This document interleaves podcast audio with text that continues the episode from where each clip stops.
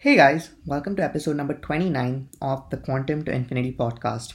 In this episode, we're going to discuss one of the biggest ideas in modern physics supersymmetry. So, what really is supersymmetry? In the standard model, the particles can be classified into two broad categories fermions and bosons. Fermions are fundamental particles that can't be divided any further, and they are the building blocks of life. Examples of these are quarks, neutrinos, muons, electrons, etc. Fermions have odd half integer spin, and bosons are the fundamental particles that govern the forces in the universe, such as gluons, photons, the W and Z boson, and the Higgs boson. Bosons have an integer spin.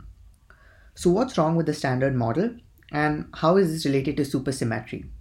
Actually, physicists claim that supersymmetry was incomplete um, saying that for every particle in the standard model, there must be a heavier partner particle with a spin varying about one half.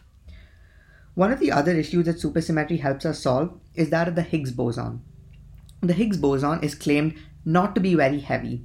However, that is somewhat contradictory, as theories claim that a particle interacting with the Higgs field must produce a heavy particle the extra particles predicted by supersymmetry would cancel out the contributions of the Higgs mass from the standard model particles, making the lighter Higgs boson possible. Additionally, supersymmetry also provides new insights to combine the four fundamental forces of nature. That is, it might provide us with the grand unified theory of everything.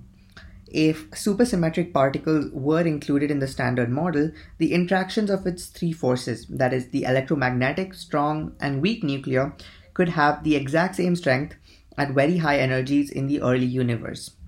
This unites three of the four fundamental forces and helps us gain a better understanding of the cosmos and brings us closer to unifying the general relativity and quantum theory, um, in turn, giving rise to a theory of everything.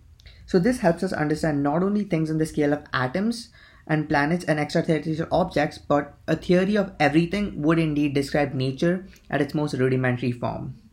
Well, that's it for this episode, guys. I hope you enjoyed it. Stay tuned for more content and thank you.